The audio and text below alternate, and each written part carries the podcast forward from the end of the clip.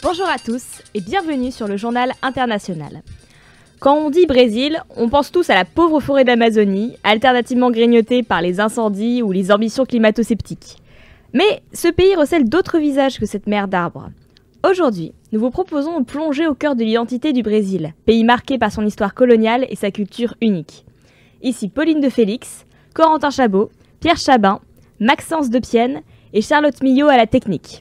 Bonjour à tous Bonjour à tous. Bonjour. Donc euh, bonjour à toutes et à tous. Pour commencer, je vais revenir personnellement au début, au balbutiement de l'histoire du Brésil et plus particulièrement sur son économie coloniale afin de fournir un cadre historique mes camarades. Et vous le verrez, beaucoup d'éléments prépondérants dans le processus de construction de l'État brésilien sous cet angle se retrouvent et ont des répercussions dans les problématiques et les enjeux actuels. Ce que l'on retiendra tout d'abord est la découverte du territoire par les Portugais, dirigé par le célèbre navigateur Pedro Alvarez Cabral, envoyé par le roi portugais Manuel Ier et qui poursuit l'œuvre de Vasco de Gama.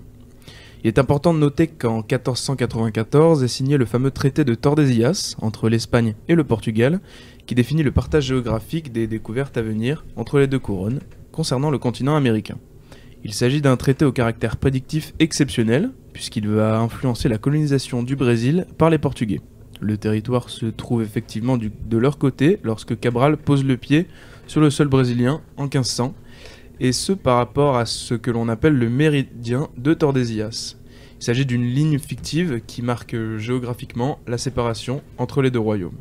La conquête est relativement lente euh, depuis Cabral par rapport aux autres États d'Amérique latine. Par exemple, le territoire est connu et cartographié seulement depuis euh, le XXe siècle. La conquête s'est-elle faite par à-coup, euh, par des expéditions d'aventuriers et d'explorateurs, ou alors par des ordres religieux, comme les jésuites par exemple, qui jouent un rôle important sur le plan spirituel au Brésil. Il faut cependant attendre 1549 pour qu'un gouverneur général euh, s'installe sous le roi Jean III, et il s'agit de Tomé de Souza, qui fondera d'ailleurs euh, Rio de Janeiro. Sous la menace de conquête d'autres pays, européens, euh, les Portugais défendent alors ce territoire découvert par hasard des années auparavant. On peut citer quelques faits intéressants euh, et marquants de cette phase de colonisation, notamment que le territoire euh, d'abord nommé Terra da Vera Cruz, ou en français Terre de la Vraie Croix. Également à partir de 1501, le navigateur italien Amerigo Vespucci prend le relais au profit du roi du Portugal et baptise de nombreux caps et baies. C'est d'ailleurs lui qui baptise la baie de Rio de Janeiro en 1502. Euh, autre anecdote, le nom de Brésil proviendrait vraisemblablement du fait que Vespucci revienne au Portugal avec un bois spécial, le brésillier, pouvant servir à la teinture notamment. Naturellement, les Européens découvrent des tribus indigènes sur place. On se fascine pour leurs, leurs accessoires et plus généralement à ce qui renvoie à leur appartenance. Par exemple des plumes, des os, etc. Et on a beaucoup de descriptions de ces populations qui sont perçues comme naïves et enfantines. Et on se focalise particulièrement sur leur nudité. Sont des, les principaux éléments qui transparaissent concernant euh, le caractère anthropique du tout début de la colonisation du pays. À noter que la plupart de ces populations se livrent à l'anthropophagie et dans un, ordre- un autre ordre de mesure se font la guerre, ce qui est une caractéristique classique hein, des civilisations humaines. Cependant, les historiens contemporains pensent qu'un redoublement des tensions entre ces populations survient à partir de l'arrivée des Européens, en allant même jusqu'à théoriser que la guerre indigène ne serait que le résultat de la pénétration des États nationaux d'Europe après la conquête. Il est évident que ce sont eux qui modèlent dès leur arrivée toutes les formes structurantes de la société brésilienne. Les populations autochtones, tout comme les populations venues d'Afrique, serviront au développement de l'économie coloniale du pays à travers le commerce et le travail des esclaves. Les formidables ressources présentes sur le territoire vont également participer à la volonté de colonisation de l'endroit. Parmi ces ressources, on peut citer les gibiers en tout genre, par exemple, l'abondance en eau, et surtout euh, le bois et le sucre qui sont à l'origine de la première véritable économie coloniale du pays. Et donc justement, cette économie, elle se met en place avec l'installation de plusieurs comptoirs euh, sur la côte ouest, en parallèle au travail de reconnaissance du pays par les navigateurs, les explorateurs et les scientifiques de l'époque. On estime que la pratique du commerce devient courante à partir des années 1510, d'abord centrée autour du bois. Les historiens s'accordent généralement à dire qu'en 1514, les côtes brésiliennes sont connues en totalité. À partir de 1530, le Brésil fait l'objet d'un processus de colonisation systématique programmé par le roi du Portugal, Jean III le Pieux. Et cela commence par l'expulsion de tous les étrangers qui commerçaient sur les côtes euh, est du Brésil. Alors que, qu'elle n'était jusque-là qu'un endroit majoritairement dédié aux escales marchandes, les côtes brésiliennes deviennent un lieu d'installation pour les colons européens à partir des années 1530. Et c'est un endroit qui commence à prendre de l'ampleur démographiquement et économiquement dès les années 1540. On va passer rapidement sur le système de gouvernance qui se met en place à cette époque, avec des capitaines donataires, qui participent certes à la mise en route de l'économie sucrière, mais qui restent globalement un échec. C'est seulement vers 1570, après que les menaces françaises et hollandaises qui planaient sur le territoire aient été écartées, que l'essor du commerce se fait réellement ressentir. En quelque sorte, on peut dire que toutes les conditions sont réunies à partir de ce moment pour un développement nouveau de la colonisation portugaise au Brésil. Globalement, l'économie brésilienne a souvent été décrite comme une succession de cycles. Celui du bois Brésil dans un premier temps, puis celui du sucre, dont l'importance est capitale dans la construction sociale du pays à l'époque moderne. Vient ensuite le cycle de l'or et des pierres précieuses, suivi de celui du tabac, du cuir, du cacao, du coton, et enfin du café et du caoutchouc bien plus tard. Cette vision cyclique reste cependant quelque peu réductrice puisque euh, certaines économies ont perduré en parallèle les unes des autres. Euh, le commerce du bois, par exemple, continue de prospérer en même temps que celui du sucre. Les productions brésiliennes du sucre et du tabac, notamment à l'époque moderne, sont des instigatrices de la naissance de la société esclavagiste du pays, particulièrement bien ancrée sur le territoire. Le Brésil sera d'ailleurs l'un des derniers pays d'Amérique latine à abolir l'esclavage en 1888 prouvant que le système esclavagiste et colonialiste est particulièrement bien ancré sur le territoire. Et donc, euh, malgré un contrôle à distance assez complexe pour le Portugal, du fait de la, de la, distance assez importante, le Brésil se développe sur ce modèle de société esclavagiste qui perdure jusqu'à la fin du 19e siècle, créant de véritables disparités sociales encore bien présentes aujourd'hui. Et ce sont ces disparités qui aujourd'hui se traduisent en fractures sociales dans le Brésil et permettent en partie de comprendre le résultat des dernières élections présidentielles. Le 28 octobre 2018, le Brésil prend le virage de l'extrême droite. Jair Bolsonaro est élu président de la République fédérative du Brésil face au candidat de gauche, Fernando Haddad.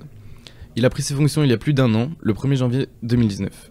Il est indispensable d'effectuer un retour en arrière pour comprendre son arrivée au pouvoir, parce que, oui, le passé colonial a des conséquences directes sur le Brésil que nous connaissons. En effet, l'indépendance du Brésil est déclarée au début du 19e, et depuis ce jour l'élite n'a jamais connu de révolution décoloniale.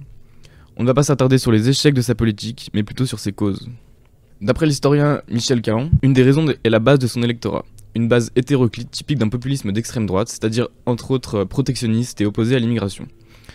La crise des subprimes de la fin des années 2000 a provoqué une haine de la classe moyenne et des élites envers le Parti des travailleurs, au pouvoir depuis 2003. Une classe moyenne que ce parti a lui-même fait émerger avec une politique de plus en plus néolibérale. Mais alors, quelles sont les raisons de la popularité de ce conservatisme sur la manière dont il a conquis cette classe moyenne massive, aboutissant à l'élection d'un homme d'extrême droite? Comme je le disais, pour comprendre, nous avons besoin de faire un retour dans le passé. Le côté exceptionnel de cette colonisation se voit par le fait que l'indépendance a été proclamée par l'héritier du trône du pays colonisateur. Contrairement aux États-Unis avec la guerre de sécession, ce n'est pas le secteur industriel qui a pris le pouvoir, mais bel et bien une élite de planteurs coloniaux. Le Brésil n'a jamais connu une révolution décoloniale et est devenu une, bourgeoisie capitaliste peu industrielle. Pour le peuple, cette élite, elle n'est pas seulement traduite par un rapport euh, capitaliste prolétaire, mais bien encore de nos jours celui du maître à l'esclave. On peut euh, par exemple prendre euh, l'exemple de la mesure de 2013, une loi en faveur des droits sociaux des servantes qui provoqua une importante haine envers Dilma Rousseff, présidente de la République du Brésil de 2011 à 2016. Remettons donc en cause cette vision paternaliste de la maîtresse et du maître. L'économie n'étant plus favorable et la popularité euh, en baisse depuis Lula, lui président de 2003 2011, cette élite capitaliste et coloniale ne se tait plus et demande le retour de ses privilèges. Donc le mot colonial est important, ça marque encore une fois ce lien fort entre le Brésil et son passé, avec notamment le retour d'une conquête coloniale. Le rapport de Jair Bolsonaro aux indigènes, il est comparable à celui d'un colon à une race inférieure conquise, avec une volonté de les faire disparaître grâce à une intégration forcée dans la société brésilienne. Cette élite de grands propriétaires ruraux, elle est conforme à la colonialité de l'espace brésilien, elle refuse que le peu de terres dont disposent les Indiens ne soit pas cultivé de manière productiviste. Comme, l'explique l'historien euh, Laurentino Gomez, le Brésil n'a jamais fait face aux conséquences du colonialisme, encore visible, avec un racisme profondément enraciné dans la société. Il n'a jamais fait face à cet héritage et s'est arrêté à l'abolition de 1888. Gomez y qualifie ce passé colonial comme une tragédie humaine de proportions gigantesques, avec plus de 5 millions d'esclaves venus d'Afrique. Le Brésil il reste le pays qui a le plus dépendu de l'esclavage dans un nouveau monde. Gomez démontre que tous nos cycles économiques ont été bâtis sur de la main-d'œuvre esclave. On ne peut pas comprendre les principaux événements historiques du Brésil sans les prendre en compte. Donc le Brésil a en quelque sorte euh, abandonné les afro-descendants, un résultat encore visible. Aujourd'hui, le fossé se creuse euh, entre la population blanche d'origine européenne et la population noire afro-descendante.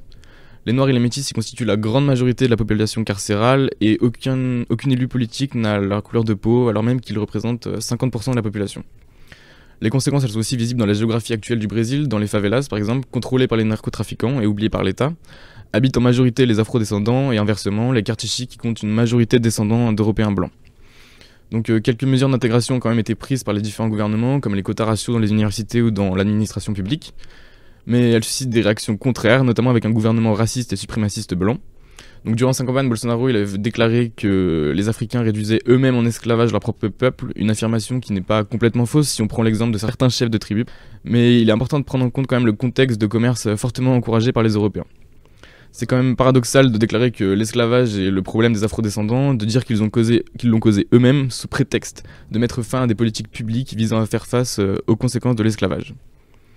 Donc si des mots contemporains comme la crise économique, la corruption, les fake news, le racisme, l'homophobie sont des facteurs de l'élection de Bolsonaro, ils n'ont pu perdurer que grâce à l'existence d'une élite coloniale qui refuse toute mesure sociale. C'est donc une élite construite sur le passé colonial qui, même en minorité, a réussi à construire et mettre au pouvoir un homme qui lui-même accuse les représentants étrangers de colonialisme face à l'aide proposée dans le cas des incendies en Amazonie. Mais un autre facteur nous intéresse plus particulièrement, c'est celui de l'Église, dans cette ascension fulgurante. Donc euh, on peut se demander quelle est la place de la religion dans la montée au pouvoir de Bolsonaro. Depuis son arrivée au pouvoir, on sait que l'Église catholique elle connaît une division entre intégristes et progressistes. Donc comment cette division est-elle euh, amenée à évoluer? Donc ce sont deux questions que j'ai posées à M. Châtelain, maître de conférence en histoire contemporaine à Lyon 3. Il m'a dirigé vers euh, un de ses articles publiés dans Espace Latinos, datant de mars 2019, dans lequel il explique en quoi l'élection de Bolsonaro est l'illustration d'un christianisme de libération à l'envers. Donc euh, baptisé dans les eaux du Jourdain en 2016, Bolsonaro il accorde une grande importance au pentecôtisme. C'est une stratégie politique ou profonde conviction, on n'en est pas sûr, mais euh, après l'armée et l'agrobusiness, l'évangélisme constitue sans doute le troisième pilier de cette présidence. Mais ça ne veut pas dire que l'église prônée par Bolsonaro, une église anti-avortement et contre l'idéologie du genre, soit l'unique matrice religieuse du pays. L'histoire elle montre que c'est faux, mais qu'en plus, ce gouvernement conservateur illustre une lutte contre un courant confessionnel de gauche qui a perdu la bataille des idées. Ce courant de gauche est euh, ce que le sociologue Michael Lowy a appelé christianisme de libération. Il est l'opposé du dieu au-dessus de tout du président Bolsonaro. On voit trois divergences principales. Tout d'abord, Bolsonaro il a fait du marxisme son ennemi. Au contraire, le christianisme de libération l'utilise pour dénoncer les contradictions du capitalisme et expliquer les causes de la pauvreté. Donc on a d'un côté l'utilisation des sciences humaines et sociales pour expliquer les mots contemporains face euh, à un homme et son gouvernement qui considèrent les intellectuels comme des propagateurs de fake news. La deuxième divergence, c'est le capitalisme. C'est un symbole de modernité et critiqué par les communautés ecclésiales, mais aussi adulé par un gouvernement qui pense qu'il serait la solution à la libération d'un Brésil qui aurait depuis trop longtemps souffert de réglementation étatique. Donc dernière opposition, d'un côté euh, un gouvernement partisan du principe d'autorité et de violence verbale à l'égard des minorités, rassurant l'électorat blanc face à des partisans de la théologie de la libération, remettant en cause euh, la vision ecclésiologique pour eux trop européocentrée. Donc le christianisme de libération, il a permis une structuration de la vie politique de gauche dans la première moitié des années 80, ayant permis donc euh, l'essor du Parti travailliste et appuyant le mouvement des paysans sans terre. Donc deux mouvements qui sont eux-mêmes ciblés par le pouvoir en place. La victoire de Jair Bolsonaro, n'est donc pas seulement une victoire contre les forces progressistes, mais aussi la revanche d'un fondamentalisme chrétien qui met en œuvre en quelque sorte une libération par le bas, c'est-à-dire un retour sur un demi-siècle de lutte menée par d'autres chrétiens. Ce qu'on peut donc retenir, c'est ce lien entre le Brésil et son passé, qui ressort clairement dans l'élection de Bolsonaro, un passé marqué par la colonisation et la lutte évangélique, qui sont elles-mêmes deux causes parmi d'autres à l'élection de Jair Bolsonaro. En effet, l'élection de Jair Bolsonaro doit beaucoup au mouvement évangéliste. En effet, cet homme euh, issu du milieu militaire a fait alliance euh, avec, euh, ce, avec ce groupe de plus en plus présent depuis une vingtaine d'années au Brésil, ainsi qu'avec l'État israélien. Présents au Parlement, les évangélistes exercent donc une influence sur le paysage politique brésilien de plus en plus marquée. Mais d'abord, revenons un peu sur les origines de l'importance religieuse au Brésil. Comme tu l'as souligné, l'identité religieuse catholique a perpétué après la colonisation, comme en témoigne le célèbre Corcovado, ce Christ gigantesque qui domine de ses bras étendus le paysage de Rio de Janeiro. Le Brésil est en effet considéré comme un des principaux pays catholiques au monde. Cependant, selon Roberto Ruas, ancien professeur à l'université de Porto Alegre que j'ai interviewé, il faut aussi se méfier de cette idée. En effet, le catholicisme est certes très présent culturellement, mais il le définit surtout comme une religion d'habitude, moins pratiquée concrètement. L'Église est assez passive sur le plan de l'action. En réalité, depuis une quarantaine d'années, il y a cette montée en appartance des courants chrétiens protestants, par exemple les mormons, les presbytériens et surtout les évangélistes. Tu peux mentionner le mot pentecôtiste tout à l'heure, c'est très juste. On parle même de néo-pentecôtisme parfois, un mouvement où l'émotion spectaculaire tient une grande place. Ces derniers gagnent beaucoup d'influence depuis 20 ans, principalement dans les, dans les milieux très défavorisés, comme les prisons ou les favelas. Pour preuve de cette avancée, on peut citer l'accumulation d'argent grâce à un système de quêtes avec la deuxième chaîne de télévision du pays, Record, qui appartient à Edir Macedo, fondateur de l'Église universelle du Royaume de Dieu. C'est le titre officiel. Ce média et d'autres réseaux permettent ainsi de, faire, de véhiculer une certaine propagande. Historiquement, le, pays, le Brésil a toujours été assez tolérant sur le plan, sur le plan religieux. Roberto Reas ajoute avec un peu d'humour que ce peuple est parfois taxé de conformisme. Cependant, ces dernières années montrent une polarisation droite-gauche sur le plan politique euh, qui, a, qui, a, été précédemment citée, accompagnée d'une radicalisation de ces discours. L'intolérance religieuse suit cette radicalisation politique. On a par exemple des groupes évangélistes qui envahissent des lieux de culte candoublés, interrompent les cérémonies. Alors, si vous demandez ce qu'est le candoublé, c'est une religion locale propre au Brésil. Elle consiste en un mélange de catholicisme et de religion africaine apportée par les esclaves noirs dont nous avons parlé. Par exemple, la Vierge Marie est vénérée et mélangée avec l'image de la divinité de la mer. Et cette religion est, maintenant l'objet d'une bataille avec les groupes évangélistes qui mènent des actions parfois très agressives à son encontre. Il faut dire qu'il s'agit d'une religion relativement vulnérable car elle, est pratiquée seulement par la population noire du pays qui est très défavorisée socialement et économiquement. Cependant, on assiste à un mouvement de jeunes noirs qui se forment pour revendiquer et préserver cette, cette culture candoublée. Sur le plan culturel, on assiste également à un mouvement de contre-culture qui s'oppose justement à ce mouvement évangéliste, mouvement de libération à l'envers, euh, comme tu l'as dit, par des écrivains et des intellectuels athées, homosexuels, qui s'opposent à cette action très moraliste de l'évangélisme brésilien sur l'art. On peut citer d'autres religions qui sont présentes au Brésil, mais qui n'exercent pas d'influence particulière. Le judaïsme, par exemple, il est assez présent du fait de nombreuses émigrations au XXe siècle suite aux persécutions de la Seconde Guerre mondiale. Cependant, c'est une communauté incorporée, elle ne se démarque pas sur le plan politique, elle n'a pas de revendications politiques ou sociales particulières. De, même avec euh, l'islam qui est assez faible. Il y a une, il y a une de forte émigration palestinienne après la création de l'État d'Israël, mais cette communauté euh, reste assez faible, assez peu présente et n'a pas non plus de revendications particulières.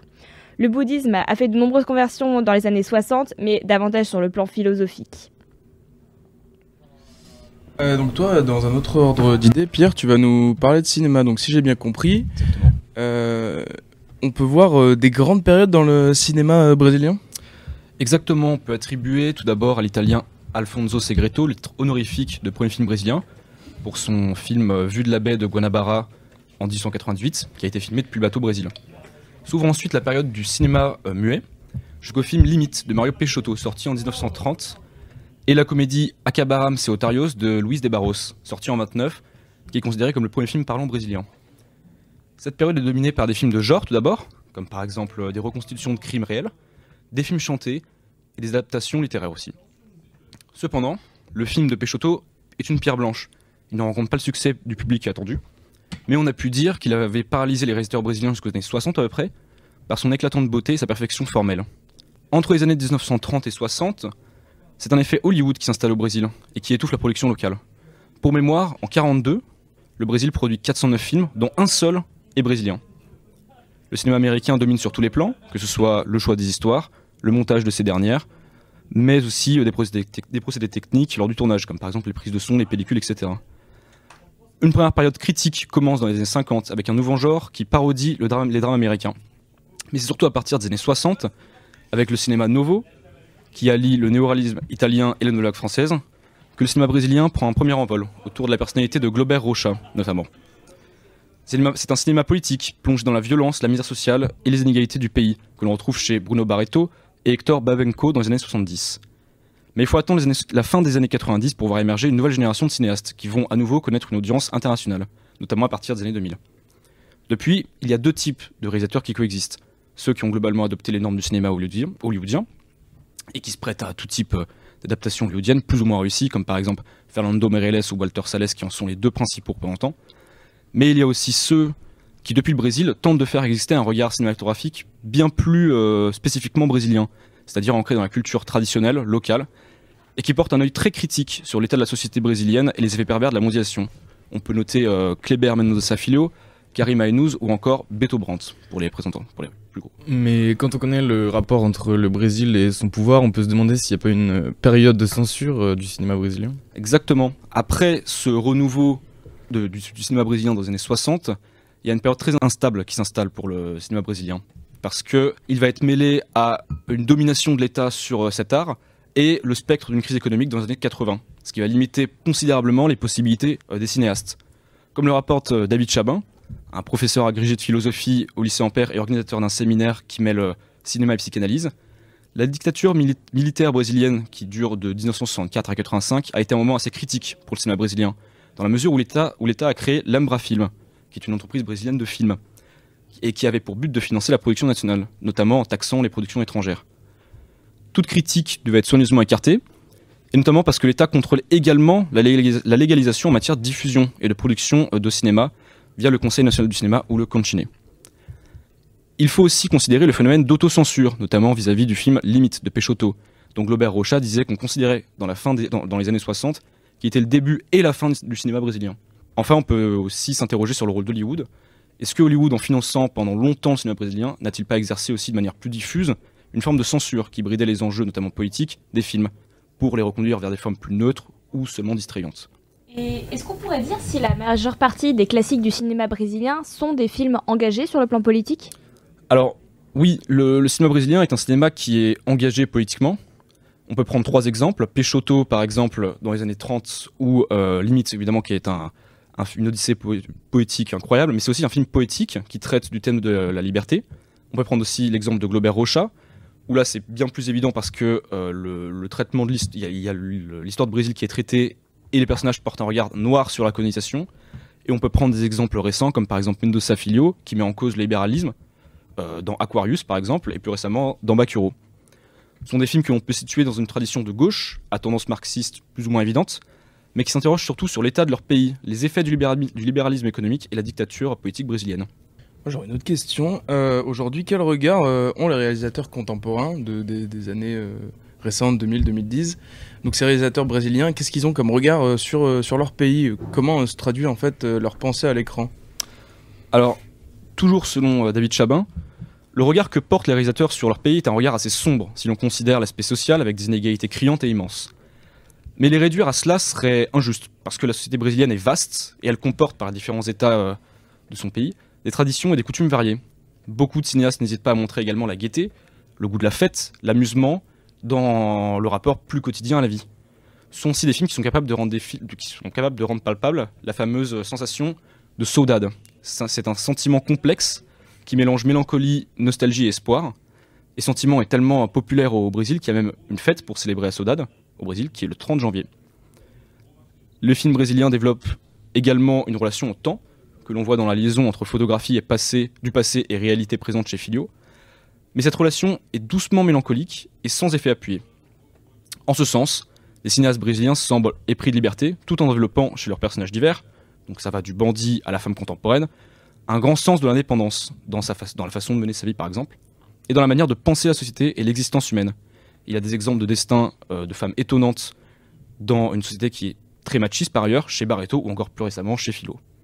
Donc, mais ça va paraître un peu bateau, mais tu recommanderais quel film à une personne qui ne connaît rien au cinéma brésilien?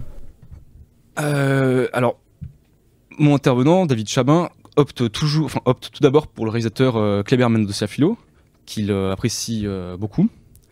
Il a notamment cité trois films Les bruits de Recife sorti en 2012, Aquarius sorti en 2016 et Bakuro sorti en 2019.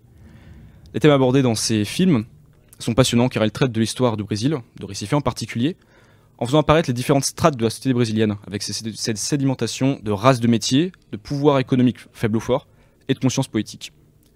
Le Brésil s'éloigne de plus en plus de ces clichés, qui sont euh, généralement accolés, comme par exemple le football, la samba, tout ça.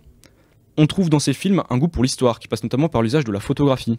Les clichés font écho et jonction avec le Brésil d'aujourd'hui, qui interroge à distance le devenir de cette société.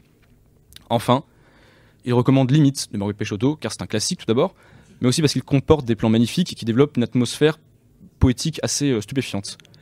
Peixoto composait un véritable poème visuel, comparable à ce que pouvait faire Murnau en Allemagne et aux États-Unis, Eisenstein en URSS ou Epstein et Gans en France.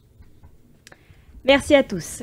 De cette façon, nous avons pu voir que le Brésil recèle une identité aux multiples évolutions, qui est bien sûr marquée par la colonisation, marquée par les différents mouvements religieux, marquée par les différentes origines de cette société mélangée et toujours sous le joug de nombreuses disparités sociales, et comment justement le regard artistique peut venir interroger, révéler, voire euh, censurer tous ces, euh, courants euh, culturels qui fondent justement ce visage du Brésil. Merci à tous d'être venus. Merci de nous avoir écoutés et on se retrouve sur le site du journal international.